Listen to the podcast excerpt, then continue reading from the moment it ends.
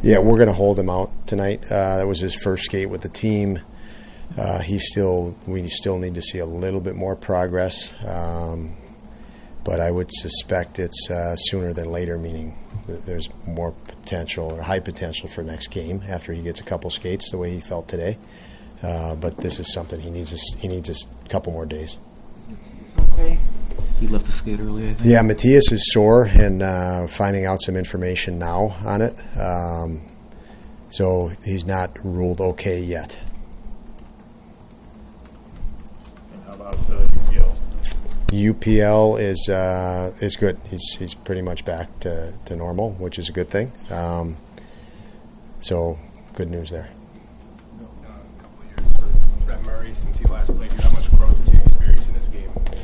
Yeah, I'm excited that uh, you know another opportunity to see where he's at with his game. I know that um, he's continued to add to his game.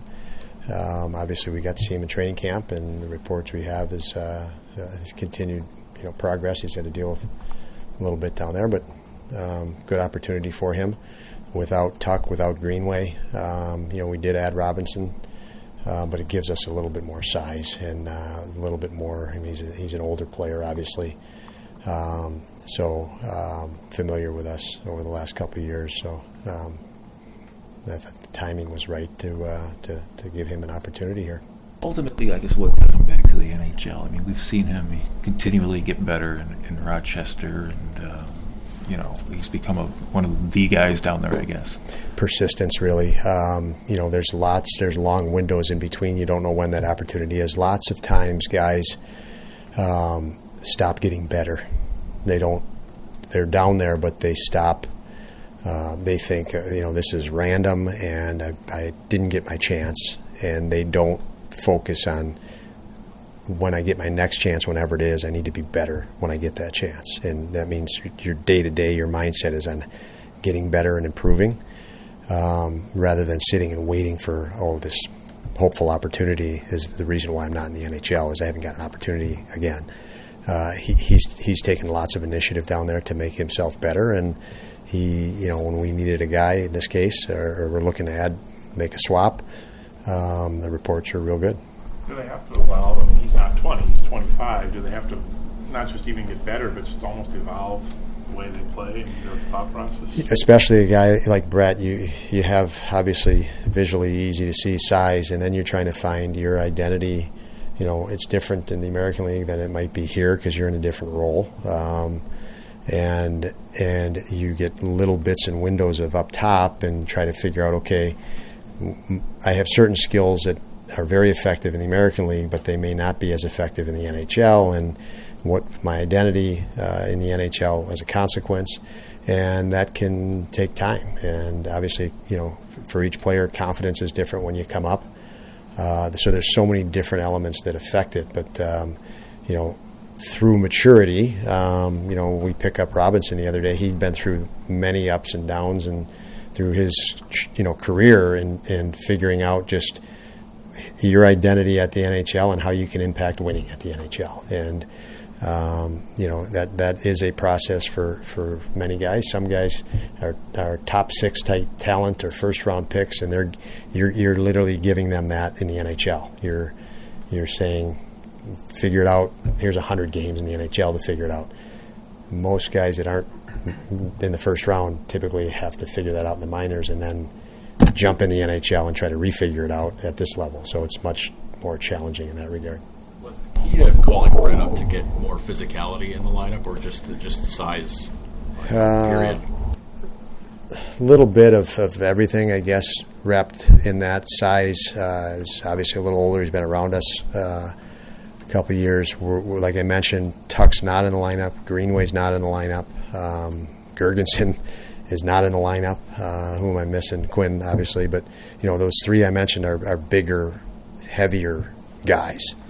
Um, Robinson was a real welcomed addition uh, two games ago, and very impactful, having some straight line size, which you know we don't.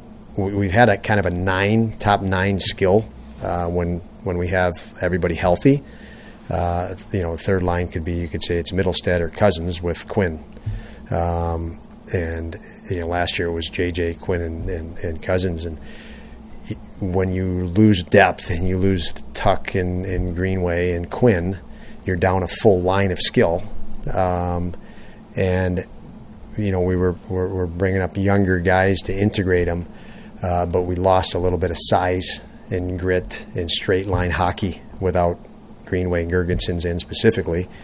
Um, Robinson helps in that regard. Uh, so should Murray help in that regard, and it gives us more of, a, of an identity um, than maybe we had for, for a stretch of games. Arizona got a lot of for that five game streak, beating all the recent Cup winners. I mean, what do you make of it? Uh, very talented team. Um, enough skill to be opportunistic between their top guys, Schmaltz, Keller. I have guys I know I'm very familiar with.